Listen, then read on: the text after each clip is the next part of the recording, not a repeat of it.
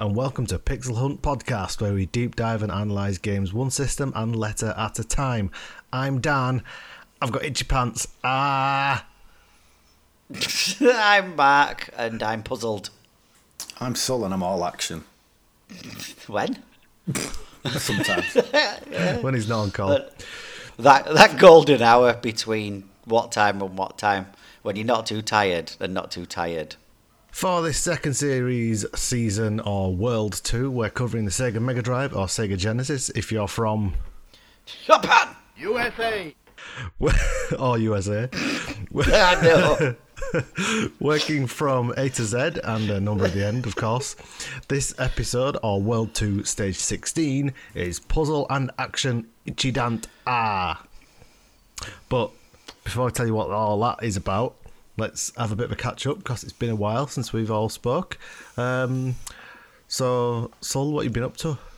yeah, it's been a while, hasn't it? It's been a while to get all three of us, even digitally, in one room because you two are Alan Whicker. If you're not on holiday, Mark's flying around Europe hobnobbing, trying to sell stuff to people and staying in hotels with strange uh, shaving kits. uh, let's start with games, shall we? I have been playing quite a lot actually, um, because it's been so long since we recorded. Uh, I've gone through the two on my Zelda Sundays on Twitch. I've gone through both Oracle of Ages and Oracle of Seasons on, on the Game Boy Color. What? Oh, I was going to say what even are they? I don't even remember them, but that's why. Are they much, Yeah, are they much they do- different from each other?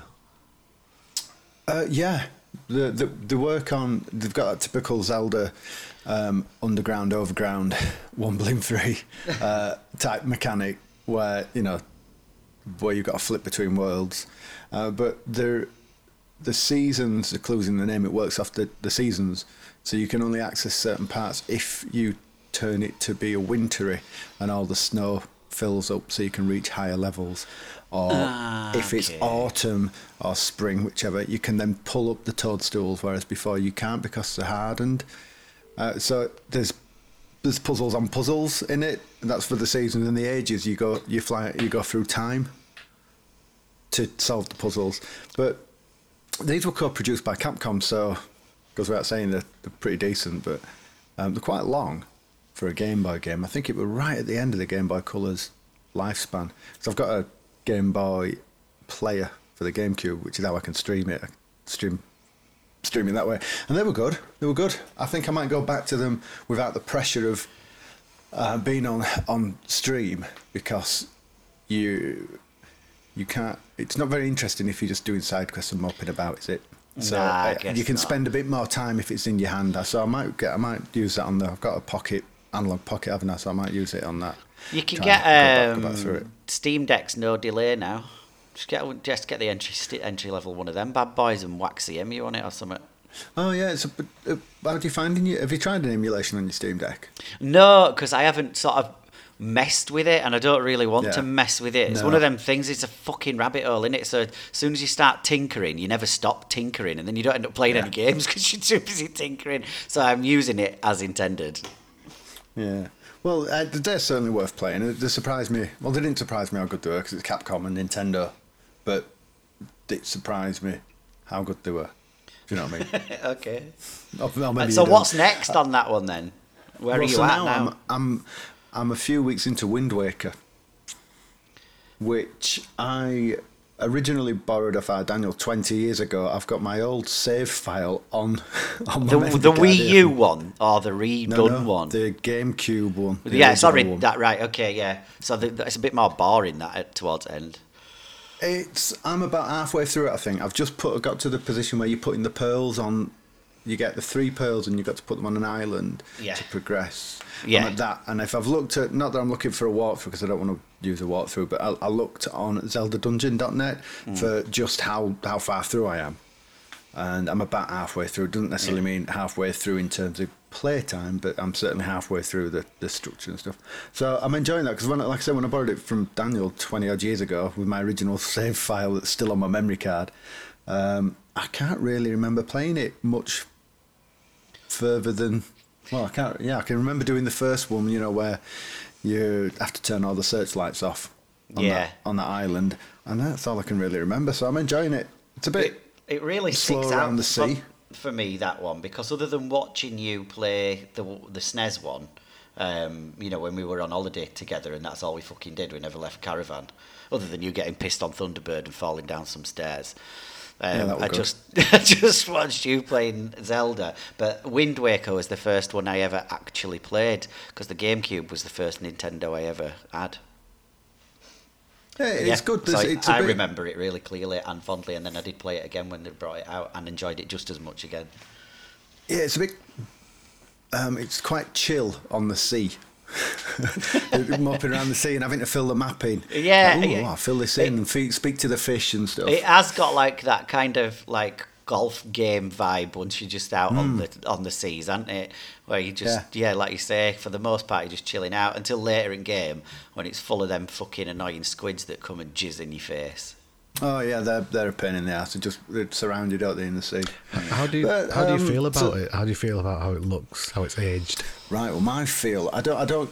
I, I've always liked how it looks. I'm not one of these people who get particularly tetchy about. "Eh, It doesn't like my Zelda game. No, well, just it's it's interesting to shake shake it up a bit. So, so shut up. And and the Uh, thing is, because of, that decision, it hadn't aged. Yeah.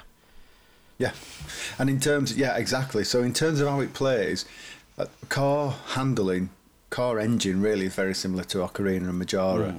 with a better, with a better It's camera. it's camera, better. possibly. But it really feels that I mean, everyone likes Ocarina of Time. They think that's a classic Zelda. Not for me. I think it's linked to the Past. Or Wind Waker is when they've seemed to nailed that engine after having two goes at it with Ocarina and Majora. They've gone.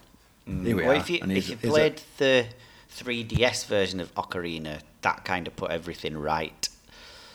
So Right. Okay. I mean, it is. A, they're all good out of this. So it's like Yeah. saying, you know, it's like, it's like complaining that something's really good against something that's really, really good. So, um, and I, finally, Until Dawn, which I've not it's played. good, isn't it?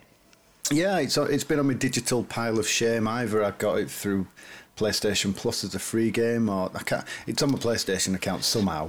What And, I played- as, a, as a horror geek is it covers every single subgenre of horror at some point in thing. It's got that saw element, it's got the slasher element, it's got some of the psychological element, it's even got some of the Japanese kind of influence. It literally just throws it all at you. It's like, oh, you like that horror film, do you? Have that, have that, have that, have that. And at the end, you feel like going, thanks. Yeah, I was surprised. It's like um, I think because I, on on Thursdays on my stream I do horror games. So I've this is I finished Resi Four a few weeks ago, a couple of weeks ago. So I I'm on to Until Dawn now, and it surprised me how good it is. Even though it's even though it's pretty interactive um, storytelling with some few quick time elements. Yeah. Um, it, it's it's it's well put together and it keeps you interested. Uh, someone said in the stream, "Which is your favourite character?" I, to, I, think, I said, to be honest, I think they're all dickheads, apart from Hayden Panettiere's character, Save the Cheerleader Lady. She Yeah. seems to be the only one that seems to be likable. But I guess that's the point. You want them all to die. And that, that's kind of that, that's kind of it in terms of gaming. I've watched all of She-Hulk. That was good. It's like Ally McBeal uh, meets Marvel. Ali with- McBeal meets my wife on Ragweek. Well, yeah. Does she t- does she go about eight foot and turn green? No, that's a default state, mate. It's really good if you don't like Marvel or you aren't invested or have any idea about what the Marvel universe is and whatsoever. It doesn't really. It has no. It It's doesn't seem to canon. want to be. It is, Ah, but it doesn't seem like it wants to be Right. Okay. or needs to be. And and she breaks the fourth wall all the time, and a lot of people have not liked that. But I'm a sucker for for people breaking the fourth wall in in in TV series and films.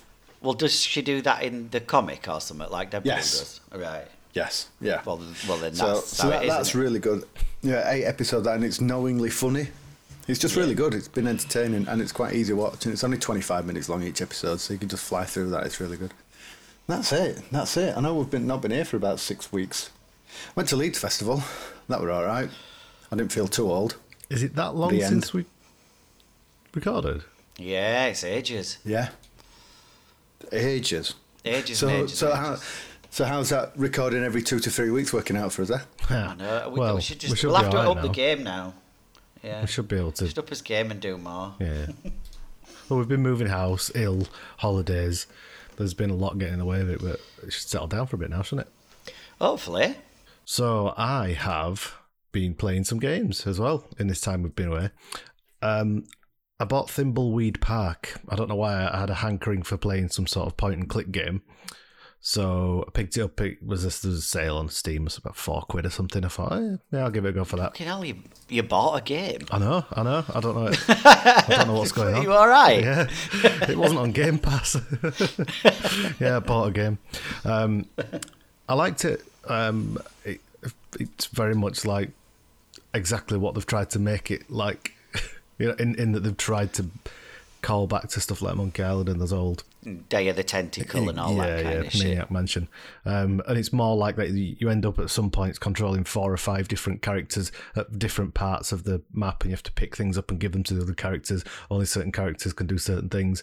Um, it does get a bit confusing at one point when there's a lot going on. Like I can't remember where I am now, but helpfully each character has a little to-do list in their inventory. So if you can't remember what these this particular character is supposed to be doing, you can you can have a look at that.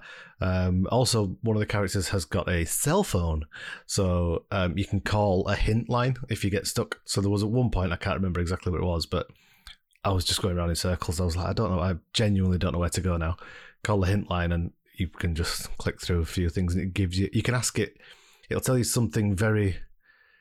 Um, Ab- like true, like abstract, cryptic. Yeah, and then and then Yeah. if you can, you can ask for more info or more or more or more. Yeah. But Yeah, yeah. usually the first one's just enough to go. Ah, yeah, yeah, yeah. I need to do that. Um, which was good. I enjoyed it. It got. I didn't quite like the end. Um, I don't want to spoil it for anyone if you if you've not played Thimbleweed Park and you don't want it spoiling. Stop listening. But spoiler alert before you say things like that. they turns out they're all in a video game. Uh, okay. Yeah, yeah I was like, oh, okay. I was expecting something funny or a twist or something. I was like, okay. Then it then it gets very, oh, we're in a video game. Oh, uh, what if the code goes wrong? And what if what's my life all been? I'm like, yeah, you ruined it now. It gets very meta. Yeah, it. Sounds like yeah, yeah. So um, yeah, but I was enjoying it up to that point.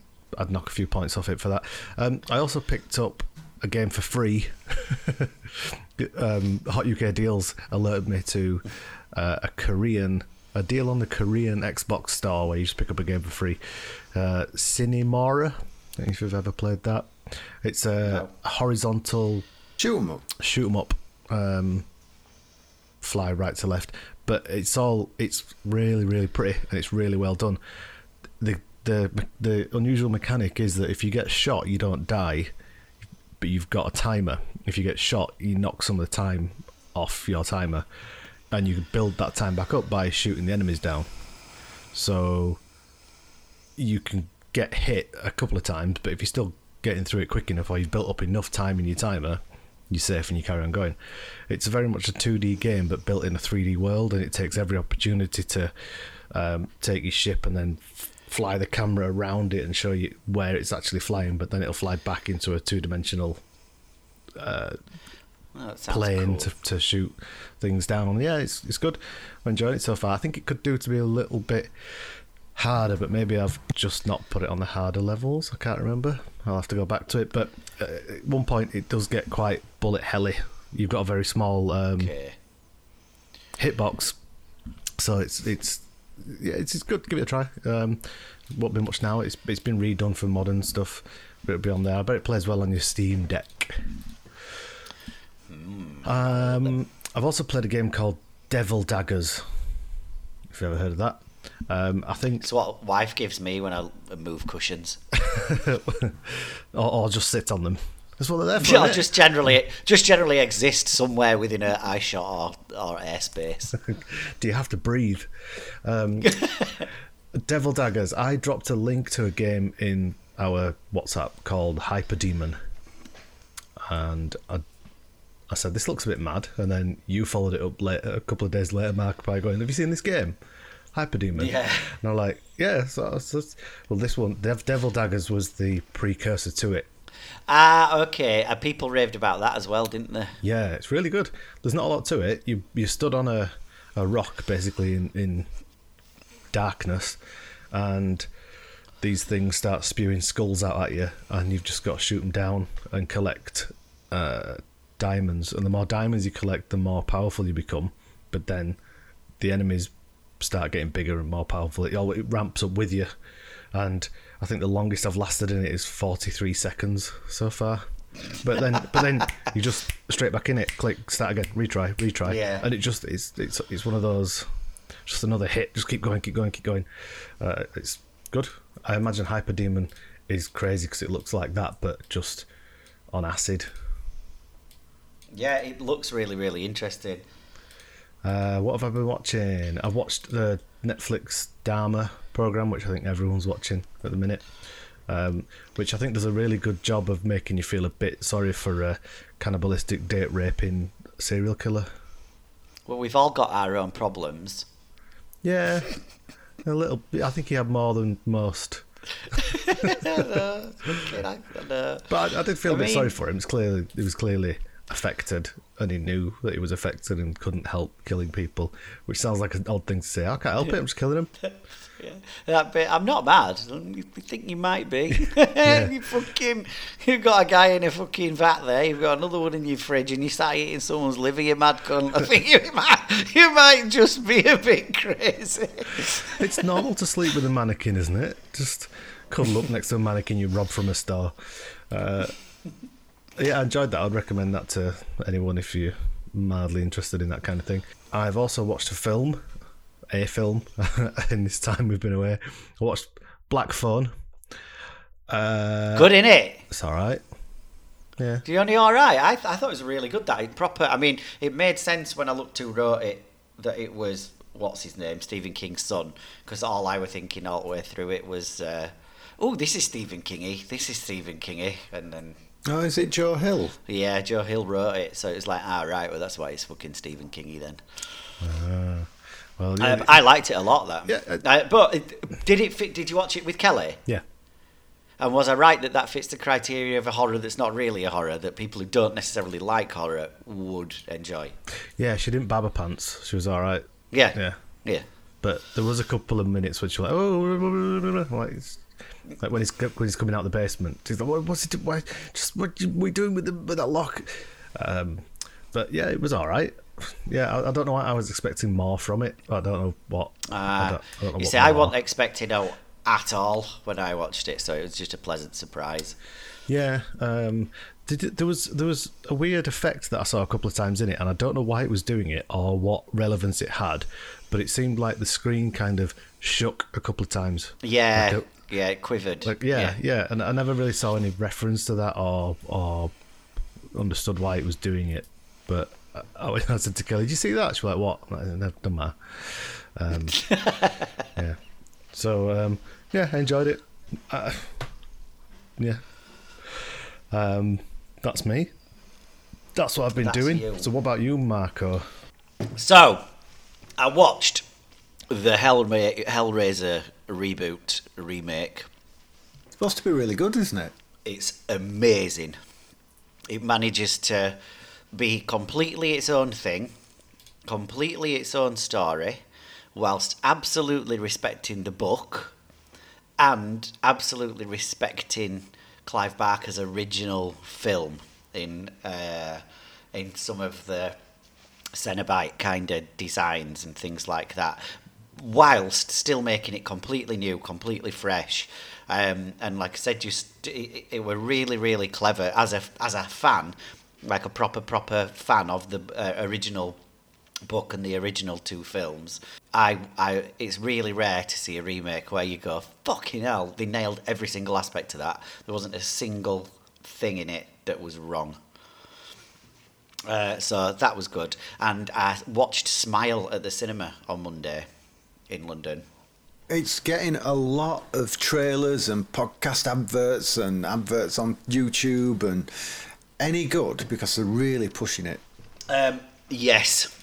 I tried to avoid everything. I've not even seen a trailer for it.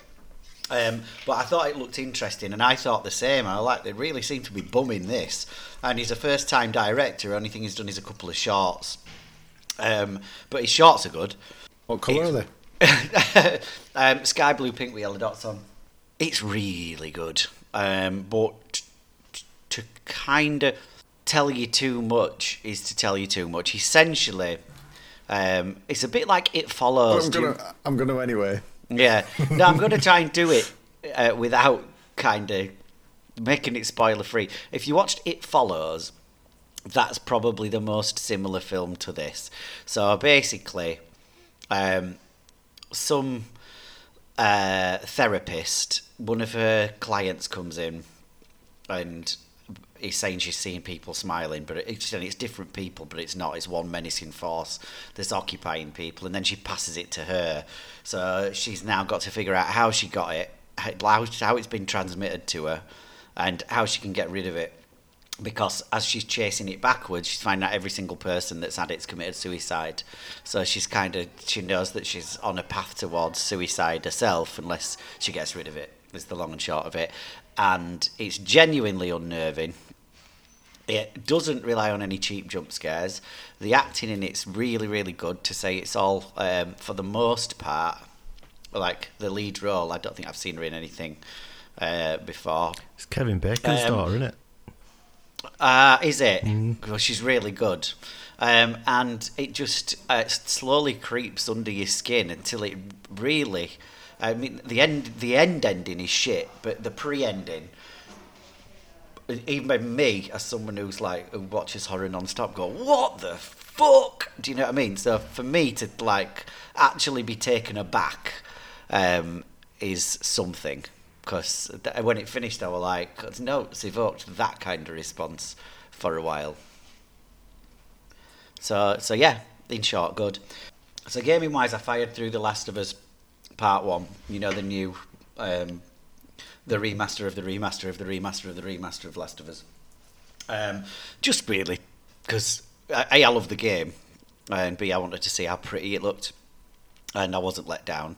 You know, to say that's now a ten-year-old game, it's fucking still amazing, um, and that's the best way to play it. And the um, it basically is exactly the same game, but all of the AI of all of the enemies is better, particularly the human enemies. So each encounter did feel fresh and did feel different. You couldn't just you couldn't just take them on in the same way that you took them on the first two times around, if you know what I mean, because they know how to flank you better and um, they're smarter and uh, and obviously they've got room to create more of the map, so they're not spawning necessarily in places; they're actually in places. Does that make sense? Um, uh, so it, it felt like a more organic and interesting and exciting experience every time you hit an encounter, and um, it's amazing how much difference the nuances in the facial animations and eyes and frowns and winces and things made to the emotional impact of all of the cutscenes. Um, because that it really did add another layer on top of what, uh, what were there. So it, um, even if you have played it, yeah, it's nothing major new. But if you were a fan of it, it's worth playing again. Um, so that was good. Uh, I played a bit of the Quarry, which is the same guys that did Until Dawn. Um, so um, that's it's pretty much what you would expect. It's Until Dawn again with different people, and uh, I'm currently trying to plough through uh, Horizon Forbidden West before God of War comes out, which is what you would expect it to be, but it's good. Is it just is it um, just like the first one, but a bit more? Uh, no, it, it's definitely a refinement because uh, what I put the first, I installed the first one on the PC because I was thinking it looks great this, but um, I played Horizon, the first one on the PC, and I was thinking but it don't look any better than the first one. The first one were a PS4 game, but obviously I didn't play it on PS4. I played it on a fucking beefy badass PC in 4K at 60 frames a second. So I put it, I put the first one back on and played a bit of it, And yes, it does look pretty much exactly the same as the PC version of the first one. But I did notice when I went back to the first one, they've definitely made some refinements to the way that it works. That are that seamless, and those refinements I didn't notice they'd done them until I went back to the first one.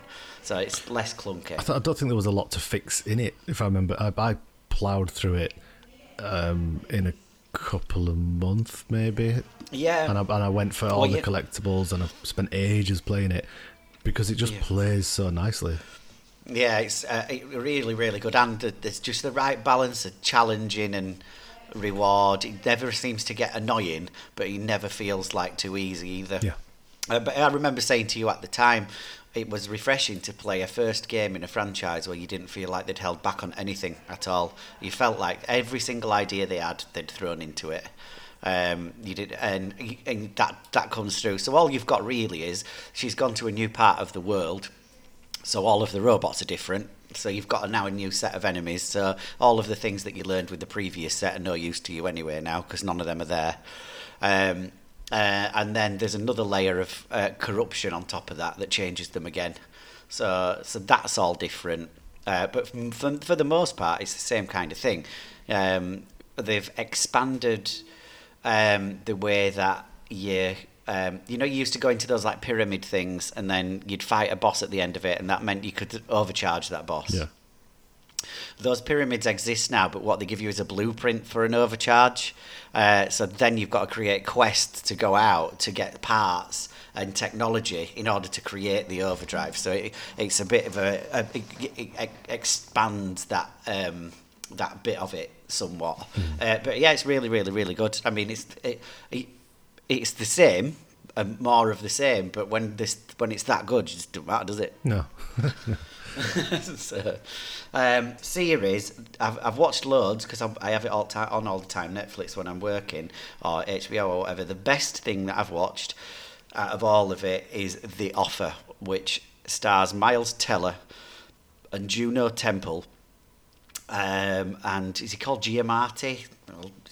Um, the the lad that uh, that method actor that, that was in like Avatar and stuff. Um, and what it's about is it is about the guy Miles Teller plays the guy who produces the Godfather movie. Uh, so it's a kind of uh, dramatization of the making of the Godfather, and it is so much better than it sounds from that. It, it is absolutely amazing watching this thing. It it watches, uh, you, you know, it evokes all the same feelings as some kind of thriller. You know, as, as good as anything like Breaking Bad or whatever. You know, the shit he has to go through and the stress that he has to go through and juggling of network executives and the mafia breathing down his neck saying he's racist and threatening his life and how does he cope with them and big stars getting involved that don't want this film to be made like Frank Sinatra and dealing with the egos of, of fucking you know all of the actors you know on the on the set and uh, how fragile they all are and volatile they all are and there's this one guy in the middle trying to hold this entire thing together um, and it is amazing to watch and you go oh that's what a producer does fuck that for a job uh, so yeah it's definitely worth a watch that's it Right, well, let's get on with the game, eh? Let's let's see what it's all about. This is the game. The game that we've been playing.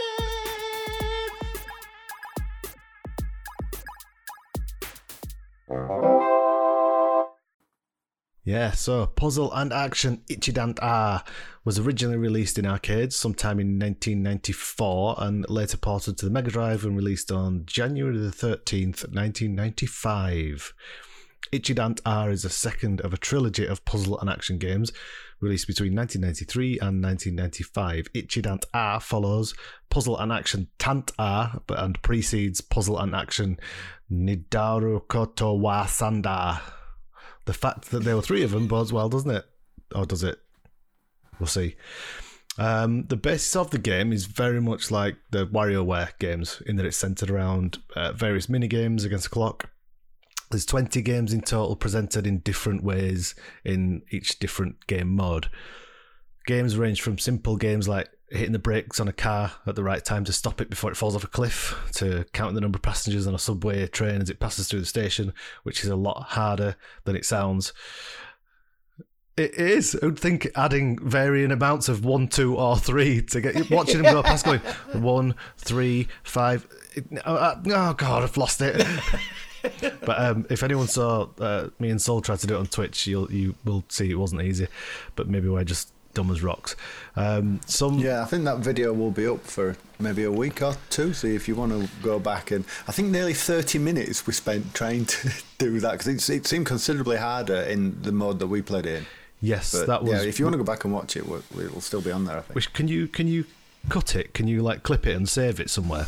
And I'll well, when we when I eventually get around to doing YouTube stuff, I'll put it in there as a as a YouTube video. Yeah, you can down you can download it. Oh, you can okay. even create a clip. If you create a clip on Twitch, anyone can do that when they're watching. Then clips never go away, but your vods go away. A week, depending on weeks? whether you're an affiliate or a partner. If you're a partner, I think they stay up there forever, Oh. or more months and months and months. Fancy. Hmm. Uh, Some of the games are more complex, uh, like a variation of the Towers of Hanoi, but with frogs. You need to pile them up on the correct lily pad, and that can be quite challenging against the clock, because each game is against the clock. I've got a full list of games here in the notes. Any of them? It is the clock that's the enemy on this. It- it's it- speed and time. It really is because well, it's arcade, isn't it? So it was going to be against Yeah. the clock, but um, I think it helps to keep the game flowing. To be honest, but um, I've put a full list of the games here in the show notes. Um, I'll fly through them dead quick, but stop me if there's any that you particularly remembered or liked. So you can pick up three gold pictures in a crane game or puzzling between moving. That where they're shadowed and then Yep. it, it That- that shows you hard. where they are, and then it shows you them as shadows. No, I didn't find that hard at all. Sorry, no, that wasn't hard. Um, it was No. if you weren't looking at the start, which I wasn't a couple Mm. of times. That made it quite difficult because you didn't see where the gold ones were. Um, yeah, that would make it hard. yeah, there's organising a tower of golden frogs in the high order I just mentioned. Building a spaceship with the right parts, you have to fill in bits of missing spaceship. Um, Yeah, that's tricky that one because you go you go you go eye blind because all the pieces kind of look all, all the same. Uh, I- I didn't see that one. I saw a robot. there was there was one where you had to uh, match missing parts, robot. but the different colours and shapes as well. So you had to find the Yeah. right colour and shape combination to build up And the they were ship. rotated. Uh, some of them were, yeah. Yeah. So yeah, it was harder than it seemed. That.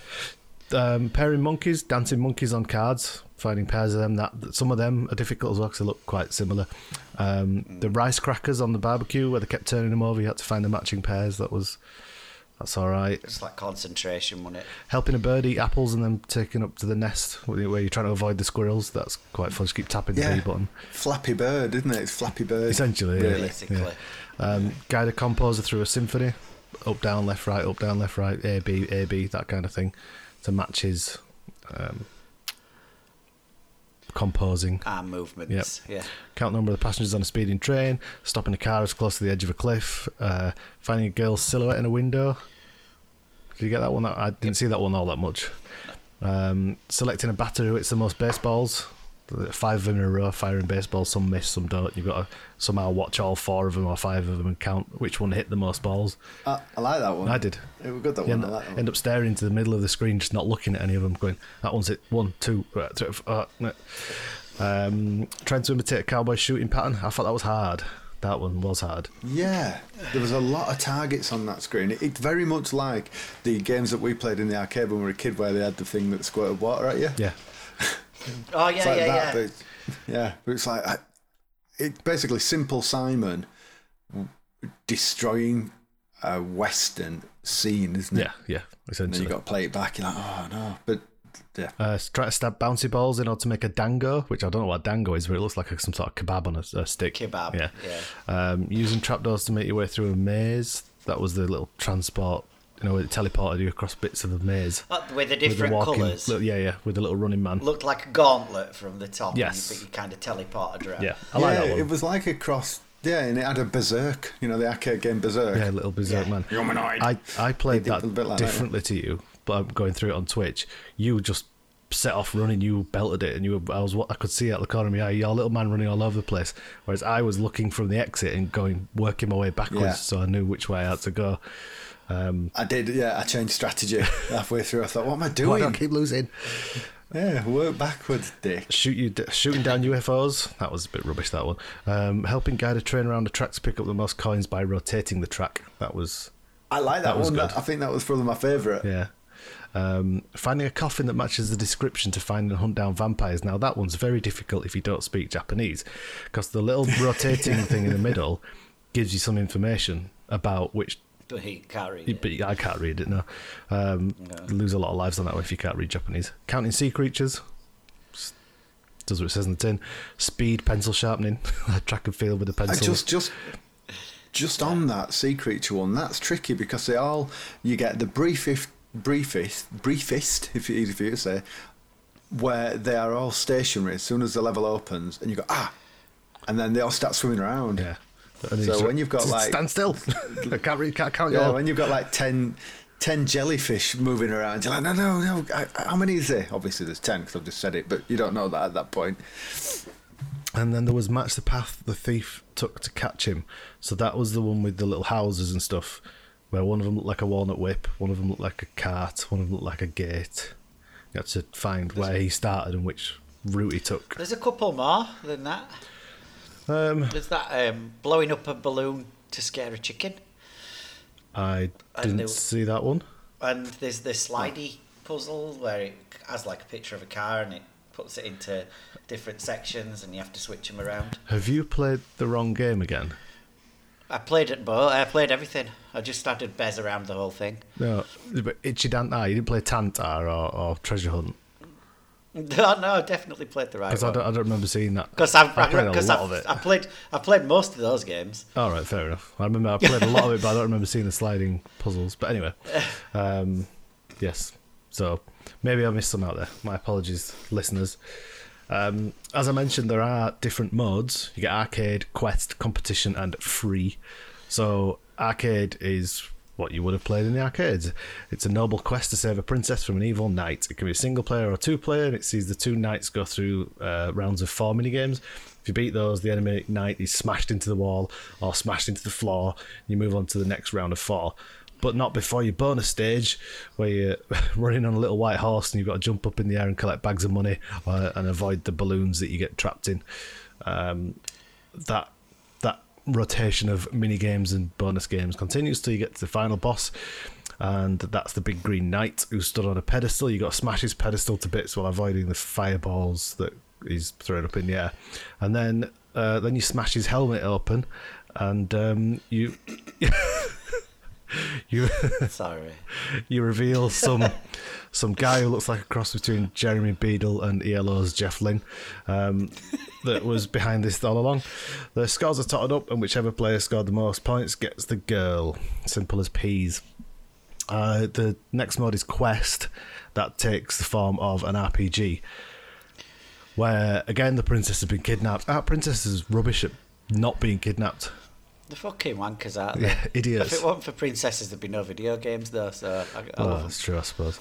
But the same mini games pop up, but these are now random encounters. So you're walking around a big map, and then a boss turns up, or a, or a bad guy turns up. You got to play him at that game. You beat that game. You get experience. Level up, you get extra lives. The aim is to collect the five Philosopher's Stones that are dotted around the map, so you got to find them. They're hidden in monuments. Um, you locate those monuments, beat the villager at that monument, then you get the stone. Collect all five. You go beat the king, smash his pedestal, smash his helmet, and then the girl is yours again. All right.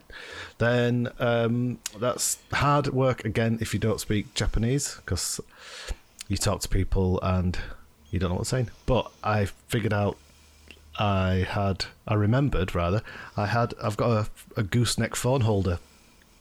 So I had that in front of my screen here. Here for listeners, you can it doesn't really work on radio, does it? Um, the screen in front of me on my gooseneck holder with Google Translate. So every time it popped up with someone talking, it was translating it live on my phone. I'm like, ah, I can see, I can see right, what to do now. Um, but yeah, it was. I got bored of it. Um, there's competition, and that takes this WarioWare kind of framework and makes it more like Mario Party, where essentially you're walking along a big board. Four of you can play uh, at once. Uh, all the spaces on the board are represented by the mini game that you're going to play. The dice is replaced by a scrolling ticker tape at the top, which decides which character moves how many spaces. Each round requires one player to get to a certain number of wins before moving on to the next round, and this is where me and Sullivan got stuck on the platform counting people won. Uh, so much so that we were just asking other people on Twitch to help count for us because we Yeah, couldn't do it. It was I think impossible. was It good at does wasn't fire past at some fucking speed. It does. Not who's driving it, but fucking hell. with that guy from Spain. When, when you've got a count for for listeners, so when you've got a count, you're looking in the windows. So it starts off quite simple. There's one person sat by the window, maybe 2 then mm-hmm. three. So you can get a one, two, three. But then they start putting five There's and fucking six stag do on there. And do in in a like- football team. like in con- in concurrent windows. So every window's got someone in. You just I can't, I can't even I can't even keep as up long as your looking eyes at bleed. it. Never mind counting. yeah, so we were struggling for absolutely ages. Must have Mappy were good. He, he, he must have been half an hour, and it's like this is this is ridiculous. And we asked the we asked the chat, are we really this thick? we, and then everyone else were like, no, no, this is hard. you know, they were like, no, lost that one. But you have to- didn't get that one. we- so in the end, we had to get yeah, to the- reset it. we had to get to three. We had to get to uh, a positive three. But if you lose, you go into negative numbers. So I think we went down to negative three, and you sat there like, I've got to get six in a row now to win, or at, least six, and then no. more. It just took us forever. Anyway, um, once you do get to the to the defined number for each round, um, you move on to the next one. Whoever gets to the end of the board first has to take on a dragon, which very much which looks very much like uh, Vectorman. You know that very late Mega Drive game, the green ball dude. Um, and you've got to deflect his fireballs back at him while avoiding his stabby beak face that keeps firing at you. Damn you, big face. Uh, you kill the dragon, and a winner is you. Um, lastly, there's a free mode whereby you can just play any of the mini games if you like, just practice, practice mode. Um, that's about it. There's not really much to it, but uh, is it any good? Well, we'll tell you, but not before our. Before you find out, I know you can't wait. I know before you find out with what we really thought about puzzle and action Ichidant R, we'll have a look at the culture of January the 13th, 1995. Was it a Friday? Uh,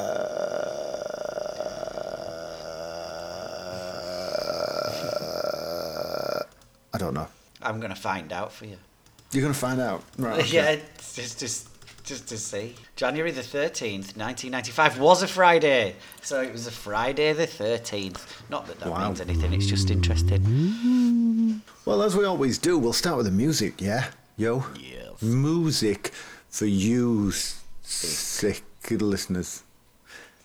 Singles chart. Dropping five places to number 10 was uh, a couple of guys called Zygmunt Ambrose Zogli and Zagnatius Hilary Zogli, also known as Zig and Zag, with the absolute bona fide reggae dance classic. Them girls, them girls, they all love me. That was great. That. and listening back to that when I was doing the notes, um, it's it's it absolutely nineties, but it's still kind of it kind of bops in a way. I know it's Yeah, like a it's joke. it- yeah, I know Does it's it- like a piss take, Does it like slap, comedy song. as the youngsters say now? Is it fire? Fire, yeah. You don't want to set Zig and Zag on fire. You know, Zig and Zag, they're still going on like I, uh, on RTE, the Irish channel. Are they? Um, I think they had something as recent of of 2020 or something. Yeah, they're still quite. They weren't. They weren't just. They, they aren't. They, they weren't just a Big Breakfast thing. They were before Big Breakfast, and then they came on to Big Breakfast, and then they've continued doing other stuff since. oh, they're so, Australian. yeah. Oh no, wait, that's someone else. Climbing 10 to 5, staying on the reggae uh, dance hall tip, is Ini Kamoze with his uh, super banger. Here comes the hot step. Lyrical dance. Lyrical dance man, Yeah. Na na na na na na na na na na na na na na. It's funny. but There was a period right in the nineties, and it, I, for, I don't know why, but we had Chaka Demus and Pliers. We had Aswad had a bit of a comeback. They were "Oh Baby I Love You Way" cover. Oh Baby I Love You Way, but done in a reggae style. They were, Every day. I don't know. We, yeah, we had. It just seemed to be a bit of a purple patch for Jamaican type reggae dancehall music, didn't it? A bit weird. Them girls, them girls, they all got on it.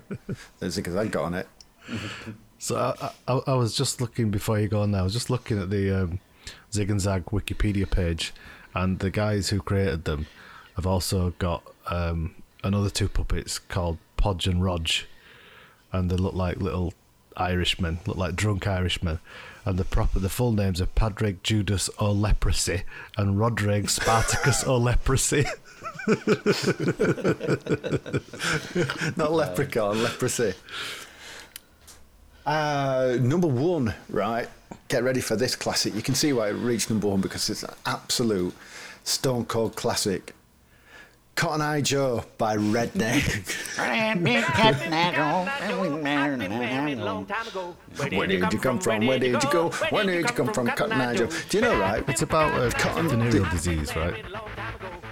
I don't know. I think so. I did, but the, this was on an EP that they released called Inbred with Rednecks. so I don't think they were playing it entirely serious. Are they sweet? I think they're Swedish or Norwegian or Finnish or something like that. Certainly Scandinavian, right? And what the they've uh, they I've got about fifteen revolving um, members. And what they did, they've almost, I think they're the first, they class themselves as the first ever uh, example of a, a franchise in a pop band. So people are in Rednex, but they drop in and out of it, and they they do it in Like- different countries, like a timeshare. It's like a Call it whatever you want. It's shit. It is terrible. is. It's absolute But dog shit. I Apparently, tell you what is in my head now. You ta- talked about that reggae revival though. Badea, badea, bawadle died. SL2, SL2 on a ragga tip. Yes. Yeah, that's a classic. Right. Sorry, Yeah, I do it's, uh, derailed again. I don't know how that would got to number one, but then did Steps come along not long after that with that roots doing baby driving me crazy stuff? Right, well, so we'll move on to albums. There, you number one. Did you like that? Did you like it? We're all right, wasn't it? Moving on to albums, right? Number seven, making their first appearance on Pixel Hunt podcast. really? Definitely, maybe by a little known band called Oasis. Yes. That was the first album I ever bought. Really? Yeah. That is a good first album alright, to isn't have ever bought. It's an absolutely amazing album from start to finish. I can remember playing it to my dad at the time. So this is do, do, do, do, where are we? Nearly forty years ago. That can't be right, can it? Nearly thirty years ago. And um, it seemed my dad would have been about our age now. it was like, "I like that." It mm. seemed to hark back, didn't it? To Oasis went certainly on that first album to like glam rock and T Rex, and you could see that they were big fans of of that era and mm. Beatles and stuff. They just had they, they had it all on that first album. There's there's something about that first album, and I know what it is now from watching the documentary, and it was the first one to use this new compressor that had come out. That just gave everything just a more punchy edge, but also it made it louder than any other record that had ever been brought out at that time. So when any song from Definitely Maybe came on on a pub jukebox, immediately stop what you're doing and listened because it were fucking twice as loud as any song that had been on before it. So you couldn't talk anymore. Um, but yeah, and I, once I'd read when it were pointed out on that documentary that that's what had happened, it was like, oh, it makes fucking so much sense now. And it had such a powerful impact on that album that I think everybody uses that same compressor when they're mastering now. Um, but Quite in- it's, uh, it's good. They quite interesting. At the time, I used to subscribe to Q, you know, Q mm. magazine. Remember magazines, right? And were, after this, they released What's the Story, didn't they? And I think Q gave it two stars out of five. What's the Story? Because if you put the two albums together, obviously Time's been kinder, and they were wrong. Mm. If you like, if you go by the court of public opinion, um, you can see why they've you've had this hard-edged rocking album as a debut with one ballad on it, "Married with Children," and then mm. they've gone on Digsy's Dinner. It's like, no, it's not a ballad, is it really? And then they've come along with with this, which is all right, sweet, with Wonderwall, and, and they're like, what is what's this? Where's the edge? Yeah. Where's the swagger? Yeah. Um, but yeah, it's certainly a statement of intent for a debut album, and it's like this here, we're here now. Look, fully formed. Yeah, I mean, you could tell basically that debut album was a bunch of live bangers. You know, these are all the best songs when we play live. These are all the ones everyone goes nuts over, um, with a couple more thrown in. And then by the time they got to the second one, they were signed too early, I think, Oasis. By the time they got to the second one, you're right, they didn't have to consider the live uh, atmosphere anymore because everybody loved them anyway. They could go up and just fucking fart down a microphone and everyone would scream their head off. But as a result, the, that changed the shape of the songs, didn't it? Because they no longer needed to be getting people up onto a dance floor because they were stood there anyway. Um, lyrical dance floor. lyrical dance flap, yeah. Um, but yeah, the, those first two albums, if you if you join them together, there's an amazing collection of songs there on them first two, and then from there it just dwindles a bit. So from one fantastic album to uh, coming at, at, at number three is Steam by E17, which rumour has it they had to shorten the original title from Steaming Pile of Shit just to Steam. I was going to say it's short for what I would not give him off my piss. But yeah. and on, on this album is that Stay Another Day song, which is played at Christmas because there's snow in the video. Came out at Christmas. Oh, it's Yeah, got bells in uh, it. Stay Yeah, it's, out. it, absolutely, and it, it- yeah, and the, and the snow in the video. I mean, it's it, the sad story behind that is it, it's it's his brother's suicide that made him write that. So, um, Yeah, well, it might have been sad at the time, but he's laughing to every all the way to bank every Christmas. just, but there's Cheers, brother. I can buy another bag now. and it had the title track on it uh, called Steam, which goes like Steam, uh, Steam, Steam, Steam, like that, right? But d- did you know that uh, Tony Mortimer, the brains, if you, in air quotes, behind E17, was a pallbearer at one of the Kray funerals? Carried the No, I coffin. know. I'm like, what? Okay, and Brian Harvey um, famously fell out of his car while reversing it and run himself over because he'd eaten too many jacket potatoes. No, wasn't he still eating it? Wasn't he still I eating, don't his, think eating so. his jacket potato Well, while he was trying to get out of the car and then it he drops? No, I think it. it I think Oh, it, was he'd he opened like, the door "Oh, to be sick. So full of potato. Oh, oops. No, he'd, op- he'd opened the. Do- He'd opened the door to be sick because he'd had too much jacket potatoes, and then fell out and ran over himself. so I don't buy that yeah, story. Have, have that. I think that's. You don't buy that No, story? I don't think he's telling the truth. I Well- think it's I, I I think it's that that completely moronic that he is. Okay, well, But number like I say, one- at least he survived. Chekhov didn't. So Uh, number one, right, is Carry On Up the Charts, the best of The Beautiful South, which has got all the best songs on from what they sung about, like stuff like 36D and Don't Marry Him. Oh, well, that after that, I don't know. It's got songs on it, you know them. um, yeah, it doesn't have that, does it? That's in volume two, I think.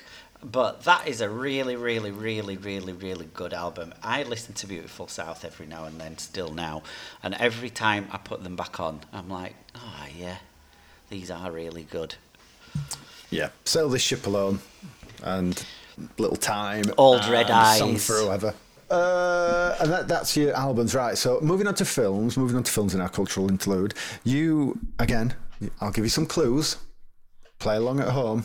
See if you can work this out. Um, number ten. I'll have to do it in the, the style of of the film, right? Number ten. What's this? What's this? A good Tim Burton film at Christmas. It's true. Before he films got tried. Nightmare the Before Nightmare Christmas. Before Christmas. Yes. What a, such a fantastic film. It is. It is, but it's not Coraline, is it? Well, no. These um, these cryptic tips come from Twitter uh, Twitter account called Top Film Tip, which is worth following if you're in the UK. It, it sends out updates at ten in the morning and at six or seven o'clock at night of all the films that are that are on free to view UK telly, or certainly highlights that are on. So if you ever think, oh, I might fancy a film today, that account, and so I have alerts come through, so I know what films are on every day. Anyway, that's about that, that's where it comes from. So number two, number two, get this. Dead flatmate disposing frivolous friends endure murderous descent in Danny Boyle's crepitous tale of greed and paranoia. Shallow, Shallow grave. grave. Yeah, I've never seen Shallow Grave. It's good. Well, you, you know what you're doing after this, I've, then, se- don't I've you? seen that. It's a film I've seen. Wow. No, Found I've never one. seen. Very, very good. Obviously, that's Ewan McGregor's first film, that is it? Or certainly first It's an early big one, role. isn't? It's before Trainspotting, wasn't it? it? Yeah. So, um, yeah. But yeah, Eccleston in that is fucking mint. It's a great film. I'm gonna- it's a I really keep meaning good to film. watch it. And I- what's his I keep- name? Um, Keith uh, Allen. Keith Allen. He's fucking brilliant in it as well. Um, I keep meaning yeah, to watch it. I don't know if it's on any streaming service or anything at the minute or some hooky thing. Just no, not enough time in Daisy. It's We're all too busy recording podcasts every six weeks. It's Ewan McGregor's second uh, second credited film after Being Human. Is it? Right, I don't, I don't think I've seen Being Human. Um, but yeah, I mean, Danny Boyle's really, really good anyway, isn't he? But he's that's just as good as everything else he's done. Okay, number one, get this. Slam your ears against this. Egyptolo- Egyptologist space marines wormhole across the galaxy to discover aggressive aliens in geek universe spawning desert sci-fi. Is this Stargate? Stargate? Yeah, well done. Well done, you cheeky monkeys. I've not seen that either. No, me neither. It's got that androgynous person from Crying Game in it, hasn't it, as an Egyptian pharaoh. Ah. Well, there you go. There's your films. There's I your can films. pause oh. for a minute on Stargate. How good was Okay. Stargate? I don't know. I've not seen seen it. You fucking what? right, you both need to watch that. It's really good. I mean, I don't know what the series that followed it is like. I'm assuming a pile of shit. Um, but the original Stargate film is really, really good. There was a didn't it spawn a TV series, Atlantis? More than one. Was it? So there was Yeah. Stargate, Stargate SG One, Stargate Aslan- Atlantis. Yeah. So it's quite. It spawned lots of TV series. Ah. Um, And I think they're quite well regarded as well, aren't they? By all I don't know. I don't know. I have no idea. Like I said, I've never really, I've never really watched them because I thought all they're going to do is ruin my memory of the film. But uh, I love the film. I think it's great. Yeah. Uh, yeah, so that's that. Um, has it got Tim? It hasn't got Tim Curry in it. Every film should have Tim Curry in it, but it, sadly they don't. Uh, James Spader. It is. that's the one. I know. I don't. I don't get very similar to, to, to Yeah, I know. Fucking. How, how far apart are them two people I w- I for you to I confuse with? Oh, oh, has it got no, uh, no, no, no. In No. it? No, no, it's No, James Mark. Spader. No, I weren't confusing the two. I just thought he might have been in it. James Spader's the ginger man, isn't he? I- Okay. yeah. For some reason, I had it in my head that he may be in it, but yeah, it's Kurt Russell. That's it, and I'm not confusing him with. I'm gonna say you're fucking making shit worse now. yeah. Let's move on to what we we are a gaming podcast, so let's crack on. Uh, what games were out in the 13th of January 1995? So on the 30th of January. CMVG issue 158 was on the shelves in. Wow. That that was Woolworths, just in case you were confused. You might, you might struggle with the So- levels for that bit. Yeah. It's gonna. I'll have to send it off for mastering to someone. I'll see what Brian Eno's doing. He'll just come through us on the shelves in. So you could tell right from this edition of uh, CMVG we're blasting into the next gen because very little 8 bits, well, as expected in 95, but certainly we're pushing now into console domineering era. Um, so, first up, I'm surprised at how much this machine got covered actually in this, this issue. But first up is to give it a full title Super Street Fighter 2 Turbo X Grandmaster Challenge. oh, What? Super Street Fighter 2 Turbo X on the 3DO. 3DO gets a lot in here, and I had to, I had to actually to give some kind of balance. I had to take a few 3DO because obviously we don't cover all the reviews in these magazines, but I had to take some of the 3DOs. It's like another one, getting high scores. So either someone would take it backhanders at CMVG to really flog these Panasonic 3DOs, or they just had a great raft of games and they never. I've never played. I've, I think I might have played one at like Play or Retro Ah, Revival or somewhere now. like that. I did play a 3DO to death because when I was with Tammy, her brother Wayne had one. Um, so I used to play it a lot when I went over to the, her house, and I remember it fondly as one of my favourite gaming machines. Um, for the Street Fighter, there was an amazing Star Wars game on it. There were a couple of other, I think Gex. I played first on that as well. Um, I, I remember it really, really fondly as being an amazing machine. This was kind of. I was just about um, heading up. This was kind of my gaming desert at this point. Um, girls and university. Uh, university was just round the corner, and girls were, were go. So I just was like, uh, uh, I, I it was the same for me. I, think I think this is the stage where I didn't own a console of my own, um, Hmm. Or, or and wasn't really. I, I think I might have bought a PC, but I was mainly using it for design or music. Or I wasn't using it for gaming. And like I say, I think my only gaming outlet really was he had a Mega Drive and a 3DO, and it was, I played I played the 3DO. Yeah, I did, well, I had the SNES still, but I don't think it got used. I think I might give it to our Daniel. And I had a PC, but mainly for college work, and Yeah. not a lot of games. I had a handful of games for my PC, but that was it really, because because girls and beer. Uh, so they give this ninety four on the Rightly three so. Um, they, they they seem to suggest here in the reviews that the game shifts faster than the arcade machine in top whack and features all new moves, characters, and features not present in, in any other home Street Fighter conversion. So, if they're right on that, that's interesting, isn't it? Basically, as if you couldn't guess, this is the absolute fucking brilliant. If you've got a 3DO, you've got to have this. It's as simple as that. Said Radion Automatic.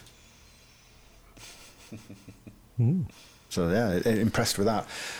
Now, on the Mega CD, from the mind of Hideo Kojima. Oh. So some some guy who who's done some games, come Metal Gear Solid as or some. I don't know if you've ever played them or heard of them, and like Death Death Stranding, and they. That, I think they're quite popular somewhere. Just a little under the radar gaming series. It's just always that that bit of playing one of his games where you think, can I really be fucking arsed with this? Um, but once you get into the gameplay of them, they're actually quite good. You might think the same about this. This is well regarded, highly regarded, big favourite. I've never, sadly, hand in my gamer card now. I've never played this, but it, it's Snatcher on the Mega CD, and they give it ninety. And it's, I know that people love it. Um, I've never played it, but it's very much like a precursor to the visual games that you're getting now with your um, Immortality and you know all those games you like. She, what she said, or whatever. You know the video games that are quite Yeah. popular at the minute. What, what they're called? I said video games. Oh, them video games. Them games with the FMV in it. What they called, Mark? Come on, tell me. They're, they're just called FMV games, aren't they?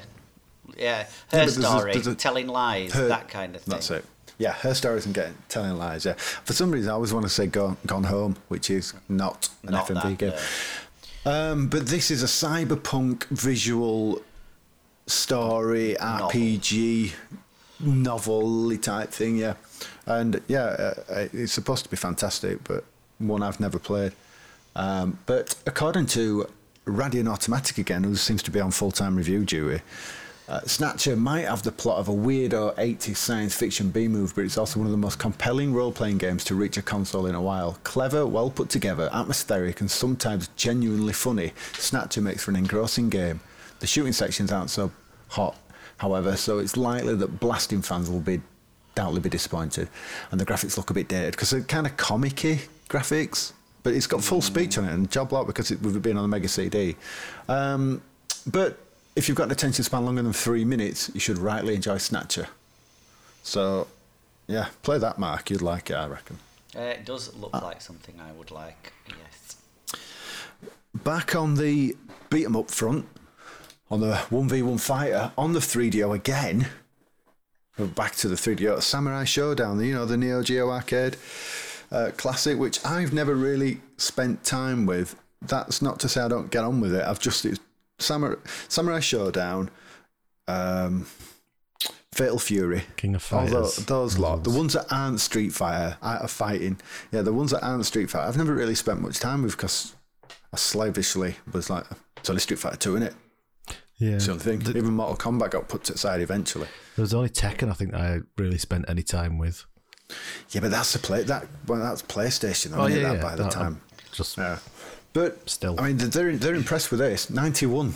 Uh, Mark Patterson, not Radion Automatic, unless that's his real name, uh, says it's good to see that finally that justice has been done to one of the best beat 'em ups ever. So I don't know if that's hyperbole or I mean, this you've probably got some listeners going, Samurai Shodown, it's brilliant. You don't know what you're talking about. But it's a game I've never really spent any time on, so I don't, I don't know. This is a perfect conversion of the SNK coin op with plenty of options, a good control system, and no gremlins. If you're sick of Street Fighter, this is the game to play. I say a man who is sick of Street Fighter is a man who is sick of living. Seen the new one? Looks fucking Six. well tasty, doesn't it? It looks good, doesn't it? It looks really good, yeah. And I'm not. I got four for the Xbox 360 and got a stick, and I thought, yeah, I'm going to get back into this. And then I played Simon Nicolau, Games Master Simon Nicolau, over online. He just handed me. It's well, he's brilliant. At it. Anyway, he just handed his ass to me. And I'm like, handed my ass. To, but you know, did, did he Yeah. put his ass on me? I don't know. and I was just like, I can't. There's a level. I, am competent. Just yeah, about. same here. I'm I'm competent. I could, but these people that can play it properly can go suck a fucking donkey dick. It's it's crazy, isn't it? Right, and still on the 3DO, the first ever appearance, and this is where it's all started. Need for Speed. Need for Speed getting 91. And this was the platform it started on. It was then ported over to MS DOS, PC platforms, whatever. And then now we've got, I think, if you look at the list of Need for Speed games on Wikipedia, I think you've got about 500, something like that. Not far off, that's an estimate. But the list is like. And This I- first I one though jumped was somewhere else. I'm trying to remember what the hook was with it. a lot of them were trash. You could you could drive from Yes. inside the car as well, couldn't you? That was that was something new. Or, or be have a fully modelled interior. Yeah, can you only drive inside the car on this first one, I think? No, I don't think so. Let me just um, Okay. let me just have a quick Google of it because, like I said, I definitely played this and I definitely liked it. But uh, Mark Patterson, again, there's only two people working at C&VG this month.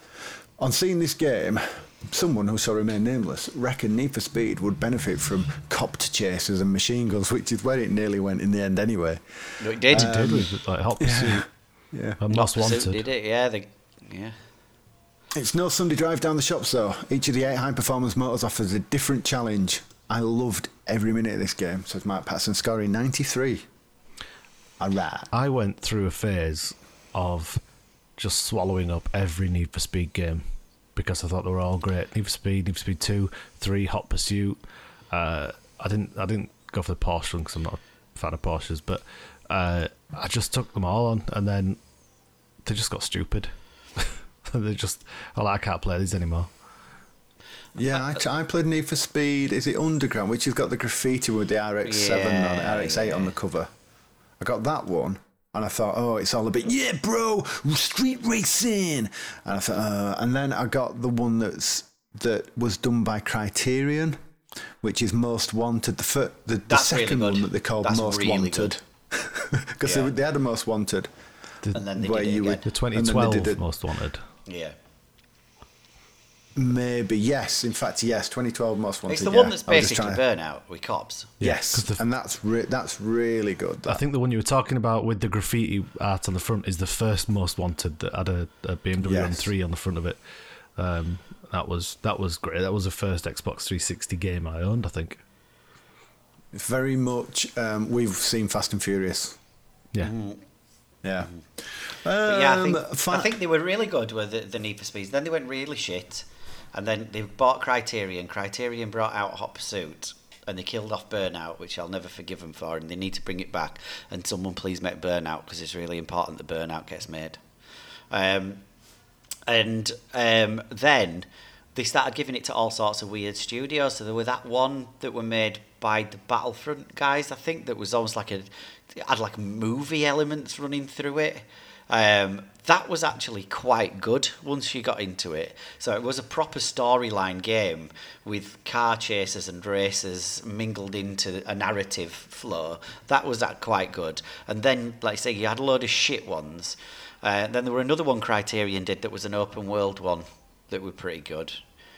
And then they brought out Need for Speed Rivals, and I couldn't play it because there's a point where I had two kids and you couldn't pause it, right? Not only could you not pause the fucking thing, if you pulled over to the side of the road safely and went, okay, I'm just gonna go like change a nappy or whatever, you came back, you've been arrested. Like, what the fuck for? I'm parked. For changing a nappy badly. So I, I ended up just falling out with it, and then I fell out with Need for Speed just entirely after that, and now Need for Speed can fuck off. Um, have you played Heat? Uh, yeah, I, I, I have played Heat um, because it was free on the thing, and actually that's all right. It can fuck off, but the last one's all right. It was all right. It was all right. I didn't stick with it because it's Need for Speed. Yeah. So, like, principally, I, I played it and went, yeah, okay, I'll I'll give you that one, but I'm still not playing it. Do you want to look at the charts? Yeah. Let's see what Yeah. games are in the charts. Right. So I'll go backwards. At number 10, Earthworm Jim on the Mega Drive, which we've covered under letter E. that Yes, we we thoroughly did. enjoyed, even now. Yeah. Time's been kind to Earthworm Jim. Number 9, Street Racer on the SNES, which is basically Mario Kart with um, Street Fighter characters.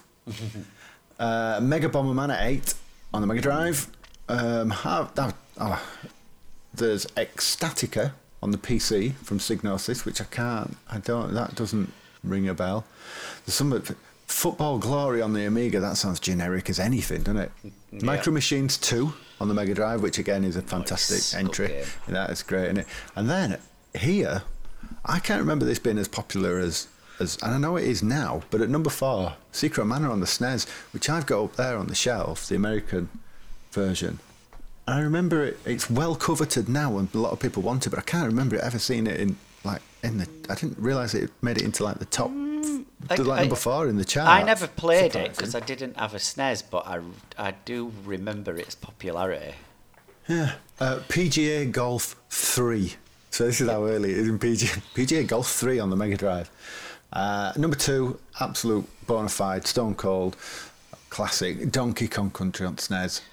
God, it is still remarkable what they managed to squeeze out of a SNES there with Yeah, that yeah. it. It's Yeah, they were, they were good. They were good rare. I mean, this is rare as purple, but I mean, they've always been good, but this were a real purple patch with them on Not it. good and, uh, anymore. Fucking shite ever since Viva Pinata. I hope you're not listening. Right, But I- I hope they are. Pull your finger out, do something good, you fucking wank stains. And at number one, which I think this was probably the second entry in it, is um, FIFA FIFA Soccer '95. I think that was the FIFA second one. wasn't? Yeah, it was. Yes, was it the is because it does actually say here in the charts. Whilst it's not a radical departure from the first game, a, a theme which will continue for the next 30 odd years. Um, it, FIFA 95 looks set to hold the number one slot, just like the last one. Forever. Just like the last game did, it's outselling. This is Then that's me. This is me making new FIFA, FIFA game. You ready? Control C. Control V. Control C. Well, They've lost the This is going to to be it, interesting now. They're not- not calling FIFA. I'm, yeah, they've, they've, they've, yeah, they've either they've lost it or they've chosen not to pay the amount of money for FIFA for the license. So Mm. it'd be interesting to see where they go because obviously Konami have struggled to do anything without a license for a lot of years, even though at the Mm. core of it at the time Pro Evo was the better game. I, I, I would like to see somebody else grab it and and take it. It just actually- costs so much, though. It just You- costs so much to keep to keep it. Would- so they kind would- of had to. You would think, though, rather than just like, you would think they'd just go for royalties, royalties, rather than some fixed cost. Or you can Mm, have it for this much. It's a fucking stupid business model. What about FIFA? What do I know? yeah, well, I bet FIFA, the organisation, were just going. Well, we know you sell millions, so you can pay for the license, and it's. I don't. I don't know why. I've not looked into it because, to be honest, I've not played a FIFA game or a Pro Evo in about 15 years because I've got no mates to sit on next to, next to. So for me, with a hangover, which is the only time I ever played any football games. If I were FIFA, I'd just be licensing it out to every single person who wanted that information and just taking a profit split of every single one of them. Like, fucking, let's Yeah. have five million football games and flooding the market. Who gives a shit if they've all got right players' names in them? Yeah. Yeah, boy. Well, that's that's your cultural interlude, you two and listeners, all four of you. That's that's all of us. yeah, I know, I know you're listening. I know. In fact, saying that because we've been away so long, we've had we have actually had people going, "When's the new podcast out?" so I'm like, yeah, I know. Getting us all, getting stopping us, getting us all in one room has been a pain. But yes, it's coming. It will be certainly in the next couple of weeks. So yeah, that's nice, isn't it? People actually want to know when we're doing this crap. Yeah, thanks, guys. That's uh, like nice to know. They didn't when you started answering. They didn't just go, "Don't care," just over the top of you. When's the next one out? Oh, it's coming. Don't care. That sounds like something I would do. Where's the soul gone? Uh, it's gone. He's gone for a shit. Is he on call? FIFA Hang 95. Uh, FIFA 95. FIFA 95 for the Mega Drive. I think I picked it up at a Carbu or something, but I don't even think I've ever tried to play In it. the old FIFAs, if you got a yellow card or, or a red card, like if you foul the keeper, you usually get a red card, and you can run away from the referee. and if you keep running and he don't catch you, you never get sent off. But the game doesn't go any further. You just run around the pitch for ages with the referee chasing you. That's better than the actual game. Yeah. Do you want a fun fact? Nah. Yeah, go on. Well, you get one anyway.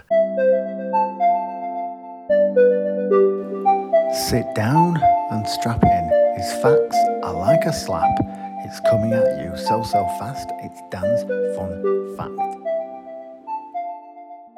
In 2002, WoW Entertainment developed and released a Java app in Japan for J-phone mobile phones, enabling the download of games from the series. The service began on 18th of September 2002. Games could be purchased on a pay-as-you-go or a monthly basis. So, Okay.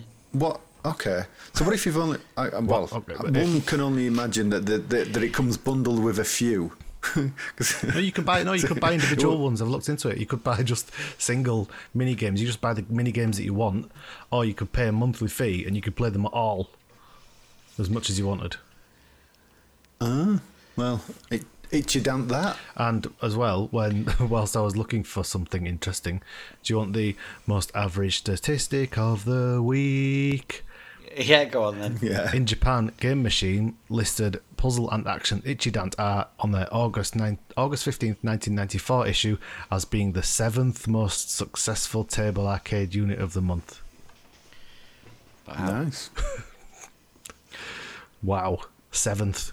I've, I've, I've got a fun fact. You can buy it on the Nintendo Switch for five ninety nine. It's everywhere it's, it's been ported to loads of stuff. Well, I think it's definitely worth five ninety nine. Oh, don't give it away. Well, it's started now, so carry on, Mark. What do you think of it? What is your verdict? Uh, no, I just, it's fun. In the same way that like Wario is fun, it's better than the sum of its parts. So you know, yeah, it's simple, yeah, it's basic, but it just fucking makes you smile. And what more do you want from a game than for it to be fun and make you smile? It's serving its primary function. So yeah, it's not technically brilliant. The graphics are not brilliant. The sound isn't amazing. Well, there's no storyline really to speak of, um, even though they tried to string a bit of something together. But it never stops being fun. So, and even when it's frustrating, it's funny. So it doesn't matter. Yeah. So, uh, so yeah, um, I, I, as far as I'm concerned, it's just fucking brilliant. So it's what you want from a game. It has that wacky Japanese sense of humour in it, doesn't it? Which is which Mm. kind of elevates it. Like you say, like WarioWare does all rhythm. It, it fits in that same kind of mold for me as if I'm thinking about like uh, modern games like Ultimate Chicken Horse and Yama Yama and um, Overcooked and you know. Bishi Bashi. It's got that evokes those kinds of feelings when you're playing It's it. It's kind of a couch party game, isn't it? Because you, can have Yeah. four people in one of the modes, and then Yeah. and you, you can you can get frustrated by it, but it's funny, and it's funny that you're bad at it somehow. It's, Yeah. it's one of those Yeah. games where you don't get annoyed at being bad at it. You just you just laugh at how bad you are at it. Yeah, I mean, if you think back to us at that age, um, so you're right, ju- we just left school, just starting university th- through college, kind of time. Um, if you'd have had that game every single time you got back from pub, that would have been on, and everyone would have been playing it, and everyone would have been having a laugh, fucking week in, week out. Uh, That is what everyone would have been playing.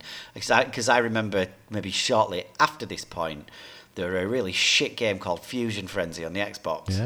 Yeah. Um, but we played that non-stop for the same reason. Yes, it was basic. Yes, the graphics were shit, but it was amazing when the were four of you uh, sat playing it. Fusion Fusion Frenzy is still there. It's in Game Pass. Yeah, it's still on. Game Pass, isn't it? Plays that Yeah. original Xbox game plays on your Xbox Series X and probably on PC as Yeah. well. Uh, but yeah, there was that and Kung Fu Chaos, and uh, there, there were a couple of others. You know, so when when these sort of couch competitive or couch co-ops are done right, they're just there's just something joyful about playing them, isn't there? They don't Yeah. they don't need to be amazing. They just need to be easy enough so that even your mate who's not a gamer can dive in and have a go. Um, you know, or your gran can pick up a controller at Christmas and have a go, and just that any, anybody then can play them and enjoy them, and you enjoy them as a gamer just because you're a gamer. But you, but these are games that non-gamers will play and, and actually like. And that's what the Right up Wii to- nailed, didn't it? The Wii made yes. this. a- Anyone could play anything, and and Yeah. and they ended up making a lot of games of this type. ilk, yeah. Right up to now, with you think like Fall Guys, and Yeah, uh, well, what's the one with the? Is it Human Fall Flat? Is it where you? Yeah, oh, no, yeah. Is it? Yeah. Yeah, where they're Um, dangling around and gang beasts and Gang, like I that's said, it. that's I was thinking uh, of Gang Beast. Yeah. Yeah, um, but yeah, they're, they're still all good, aren't they? Worms, you know, even it fits into these kind of categories, don't they? Moving out, have you played that? The um, Yeah, that's the one that's like one. overcooked but a house. Yeah. yeah. but yeah. So Ultimate chicken arse, though. Ultimate chicken arse. I've mentioned it on this pod times before. That's the best. The, the nothing does this better than that. No two games are the same. It's different every single time you play it because you create the way that Ultimate Chicken Horse works. Sorry, I'm derailing it a bit, but everyone should play this. Basically, it's an empty level. Think Super Meat Boy, but empty. And when it's your turn, you get given some items to drop on the map. There's a start and a finish. So you can create platforms or traps or things that are going to kill people. Now, if all of you get to the end, it considers it too easy and nobody gets any points. If nobody gets to the end, then obviously nobody gets any points. So he's designing a course between you that's so hard that that person can't do it, but you can still get to the end. And it's uh, but then you've got the strategy of you can blow up some of their pieces, or you can drop coins in certain places to get more money. So effectively, you're just constantly creating different levels as you go along, and like you can see some people's faces when they're picking the pieces that they're going to use, and you're going, "You absolute knob!" It's proper, proper funny. But yes, definitely check that out. I think it's only a fiver or something. It- Everyone should buy that. It's brilliant. Cool. Uh, so yes, in short, that was my review. Is yes, very good, as good as all that kind of stuff. so what are you scoring it? I think a nine. Whoa! Wow! You have enjoyed it. I think it- that um, I only had a couple of hours, so I could have got maybe potentially got bored of it if I'd have played it for longer. Um, but I, I think uh, for me, this is the most fun game that I've played since the one very early on, the endurance boat uh, thing, The right? NES, And at the very beginning, that I really, really thought were fun and Soul really didn't like. I liked it as The- well. This, yeah, this for me is probably the one that I've thought is the most fun since then. Oh, right. Okay. I, I I will echo everything you've kind of said because it is just it's just fun, isn't it? Like WarioWare is. Um, I'm gonna give it. I'm gonna give it seven. I think. I think seven. I think seven's fair. It's, it's good. It's really good. Um, I, I was between seven and eight, but it, it, it's certainly entertaining. It's fun. It's not a game you want to play on your own. So I've played it on my own. Even the arcade version, you're like, right, okay. It's only when we used um, RetroArch there's an emulator in Steam called RetroArch, and if you get the, the the ROM for this, you can actually do NetPlay. You share your IP address with someone and a password, and then you can connect over the web. So me, that's how me and Daniel streamed it uh, on the Twitch channel by doing a net net play on it. And as soon as you play it with someone else, as you've just said, anyway, it just elevates it completely because there's just that chaos from these party games where it's like it's like most things that um, Point Blank does it as well, is it? That's essentially a party Yeah. game with guns. Um, Where where you know that time's against you. Not only is time against you because you're trying to work out what you've got to do, time's against you because you've got to beat who you're playing because you want to get that winning point. Because it, we, I don't, I, you probably did mention in the opening section where you've got to get so many. The first one to get four points or whatever wins that stage, don't they? So all this chaos is there, time pressured chaos, competitive chaos, and the games are, are daft and funny. That it- it's just it's just a big bag of fun, isn't it? Um, but I don't know. It's just something. Maybe I'm being a bit snobbish. Maybe I feel I can't give a game like this eight or nine. I don't I know. think you are. it- I think. I Yeah. think you're caving into. Oh, graphics aren't that good. It sounds not that No, good. But who gives no. a fucking shit? You know, if you look at a game like N plus plus, the graphics and sound on that are shit. It's still a ten out of ten. No, I don't. I don't think I'm pulling it down for that. I'm just pulling it down. I think. I think its simplicity can't is not elevated. But maybe I'm wrong. Maybe its simplicity is its charm. But seven's still a respectable score Yeah, anyway. I think. Uh, yeah. But it, it certainly. It's nice to see because obviously it's arcade conversion, but it's nice to see that Sega have gone the extra extra mile and put those two extra modes in I'm the RPG. that, uh, this is the other thing. There's a generosity with the content there that they didn't have to do. You Yes, know, yeah. so, um, you know, because we spoke before. There's been lots of conversions where the opposite has happened. It's like it's an arcade machine is less of a game than than the one. It should never be less of a game. you know, Mm. when you're bringing it home, there should always be more uh, more to it. Um, and yeah, th- those extra modes and the, like the practice mode and things like that. They're they're all they didn't have to do that. No, no, there is a lot of content actually. Yeah, so the, the, there's an RPG. The RPG section is Yeah. just like Final Fantasy. You're going from town to town, and instead of random battles with bunches of goblins or whatever, the random battle But is, is- a mini game. minigame, yeah. so we had no idea what they were doing in the story, and and the board game section, the competitive board game adventure type section, the quest, I think they called, didn't they? Hmm. Oh, no, quest is the RPG. A they called competition. it competition. Yes, or at least Google Translate called it. Yeah, Google Google Translate Squiggly called line. it competition. Yeah. So uh, I- I'd be interested. I wonder if you get all that content when you buy the Switch version. Because if you do, that's a it. That's for Yeah. five ninety nine. That's a it's a full on it's a full on. You will Sorry. do. All right. I've caved. I'll upgrade it to an eight Caved. because, because there is there is you know yeah there, there's a lot of content there and, and it is a bag of fun in it. Uh, we got a good two hours out of it and a, and a handful of beers Yeah. and whiskey or rum or And whatever. it didn't feel like we were. It didn't feel like a chore. Even after two hours, you weren't like, "Oh, we're having to keep playing it." It, it was. It was just. Oh, is that two hours? it got You late. know, I think. Yeah, it got late, didn't it? Yeah. So, so we wrapped it up. So I, I'm pretty much what you guys just said. I was going to make a point about the extra boards, and it's good that they've put those in. Um, I can't speak Japanese, but it would be harsh for me to score it lower because it's in a different language. But um, so I won't do that. The I, I, I'm with Mark. It's a nine for me. Is this the only the only thing that lets it down is even though they've got the extra modes in it, you know you're not going to play it on your own. You're just not. It's not. No. I played it for about 10. You're not going to play Mario like- Party on your own, are you? Yeah, No, no, you know, no. you- no. But, But yeah, I mean, if it had if it had a more Wario wary single player version, then it'd definitely be a ten, wouldn't it? You know, something where because because that you, you do play on your own. and It is perfectly fun to constantly play it on your own. Hmm. But yeah, it is missing that. So I mean, that's got to be up there as one of our, if not if not our highest scoring game of. I think it, Probably. I think, uh, if I if I update I think it the, might the, be. It's only nuts and milk might be giving that a run for its money. I think. if I update the the the scoreboard, then we- we'll we'll see. What is that? 26? if you ever update the scoreboard. But yeah, what did Nuts and Milk get? That'll still be on there, won't it? Because I think that It's was the highest scoring. Yeah, it's certainly the highest scoring Mega Drive game, I'd say. Although I know we thought highly of Earthworm Jim, didn't we? But, but yeah, Yeah, it's, but not uh, this high. Yeah. it's good. It's good. It's Yeah, good. Nuts and It's Milk got. Nuts and Milk got. Uh, 25 in total.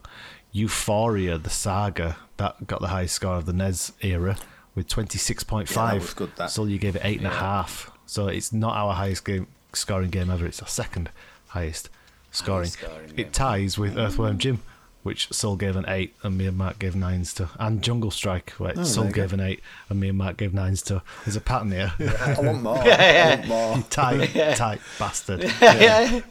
you tight point bastard, you. God, they're not costing So you what could anything, we- these what points. could we have been playing? Give them away. You're not financing them. Let loose, enjoy yourself. We're in recession. We're inflation's high. Point recession. yeah. Oh, dear. Ooh, on a on a gaming thing, um, I just wanted to bring this up on this. Um, have you seen the trailer for the Silent Hill 2 remake? No. Oh, I've never played God, Silent Hill I've- games. Oh my god! I mean, si- Silent Hill games, I like them all anyway. Silent Hill Two, in particular, stands out as probably the best horror game that's that's ever been made. Um, this uh, Dead Space could jostle for that title as well, uh, but this remake of uh, Silent Hill Two looks fucking divine. Of the remade Silent So, Hill 1? yeah. No, um, so Silent Hill Two really. If you're gonna if you're gonna like do a remaster, you pick the best one, don't you? And Silent Hill Two is really is the best one. Uh, but yes, definitely check out the trailer for that, and then uh, let me know what you think next time. Cool. Well, before we go and bother Randomizer's dad, let's see what else we could have been playing. And do you know what? Letter P is jam packed full of things we could have played. Good, like I've gone through the list and I thought I won't put everything in. I nearly have because they all look like all good. mini games. Right. Pac-Attack, So they're not taking the P. no, they're not. There's plenty to pick from. Pac-Attack. Uh, have you ever played that? Looks a bit like Tetris, but when you when Nah. you, when you're dropping the shapes in, some of them have got ghosts in, and then you can drop a you can drop a Pac-Man in, and then it eats through the chain of ghosts that you've done, and then, Ah, and then all right, the blocks okay. fall into shape, and then when you make a line, they go away like Tetris. That looks good. Pac-Man 2, The New Adventures, that's a point and click game set in a Pac-Man world. Like Pac-Man's got a wife and kids, and he goes off. To, it's weird. I've never seen it before I heard of it. I don't know how, but uh, that looks weird.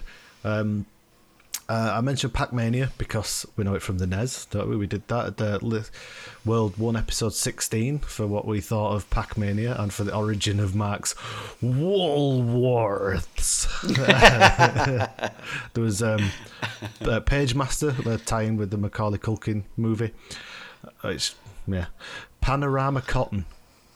Yeah. That's a re- rail it's a really wide material. It's uh, it looks like uh, it's like Space Harrier style, but you're controlling a witch on a broom. It looks quite. There's a there's a, there's That a sounds series of fucking them. ace. I'm gonna Yeah, Google that. it looks really good as well. Um, it's been interesting if we'd have got that one, but unfortunately not. Pete Sampras tennis. I only mentioned that one because um, it was one of those with the J Cart cartridges that had the controller ports built into the cartridge, so you didn't need a you didn't need an extra multi tap. You just plugged it straight Like into the- micro machines. Micro machines, yep.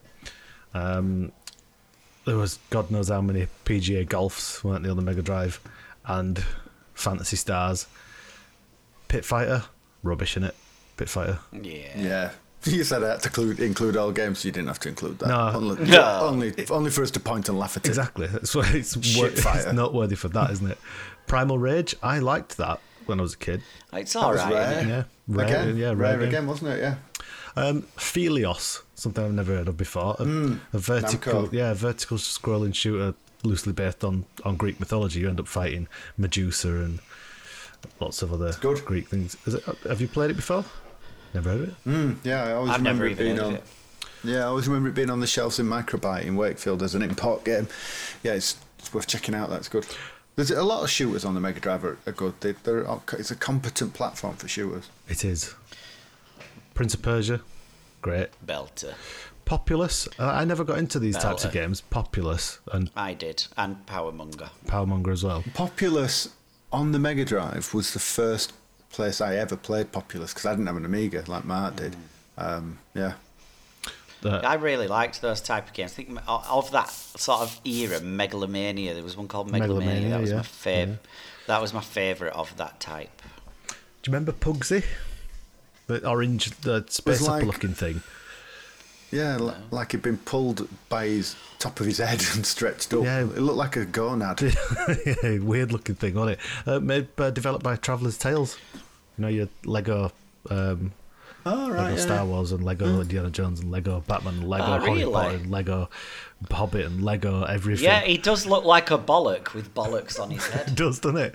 I don't know where they were Bollock- going with bollock it. in bollock head. I don't know if they were ever trying to introduce a new, uh, a, a, a new. I'd love it if that were his first name. We've come up with a game, guys. It's called Bollockhead. I think we might we might need to adjust that, and make it more family friendly. All right, I'll I'll I'll bend on name, but he's still having bollocks on his head. does he have? Does he have to be brown and wrinkly and covered in hair? Oh dear. but it looks quite pretty, that doesn't it? Um, uh, Yeah, it's a It good looking thing, good. but I, I never really. I don't know why I never played it. I've never wanted to go and play it. It's never been one of those that's it- pulled me in. Yeah, it looks like sort of that Chuck Rock kind of um, talky looking kind of thing, in it? Yeah, yeah. And um, It looks like it could be an Amiga game, doesn't it? Even though it's on the Yeah. Mega Drive. Psycho Pinball could have played that. That was a good pinball game. Psycho Pinball, qu'est-ce que c'est? Yeah, so there was a lot to pick from at P, and we got something good. Pick up a penguin. Pe- Peter Pie, picked a peck, pick a pie, pick a puzzle game. I think P so far has been the best letter we could have got. I think that we'd have picked out a lot of them. We wouldn't have been too unhappy.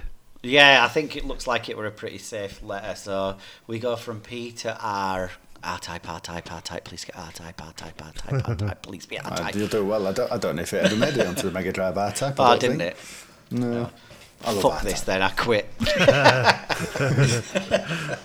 So let's go bother randomizer's dad. Well, shit! Unbelievable, Jeff! Ah, right, so you liked P, did you? Huh? Yeah. Did you like P? Yep. Everyone loves a P. Well, hopefully I'm going to get a game for you next that is absolute dog shit because I can't bear to see you guys happy. Mm, well, the letter of R reminds me of you. Do you know why? Arsehole. Yeah. Take that. Sorry, was that supposed to be funny? Put that in your pipe and smoke it. Through your arsehole! Okay, dickhead. Right.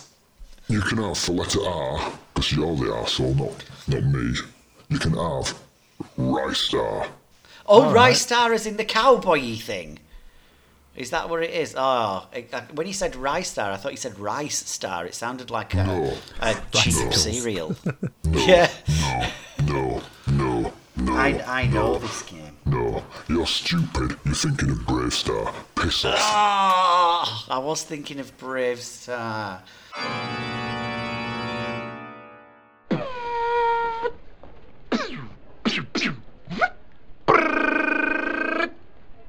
Adios, turd nuggets.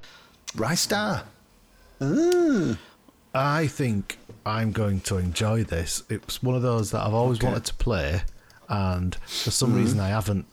It, he's got long extended arms, hasn't he? Like it, it reaches out and he throws I himself don't around. think it. This It's is a late- late. in the late Mega Drive title. I think it goes for quite a lot of money at your retro fairs and stuff. Um, and I've it's just I'd never play. I was I think I'll probably at uni by this point, I'll certainly get heading there again. Beer, girls. It, it, it looks on the face of it, fingers crossed, fingers crossed, like another high scorer does this one. It does. Good. Cool.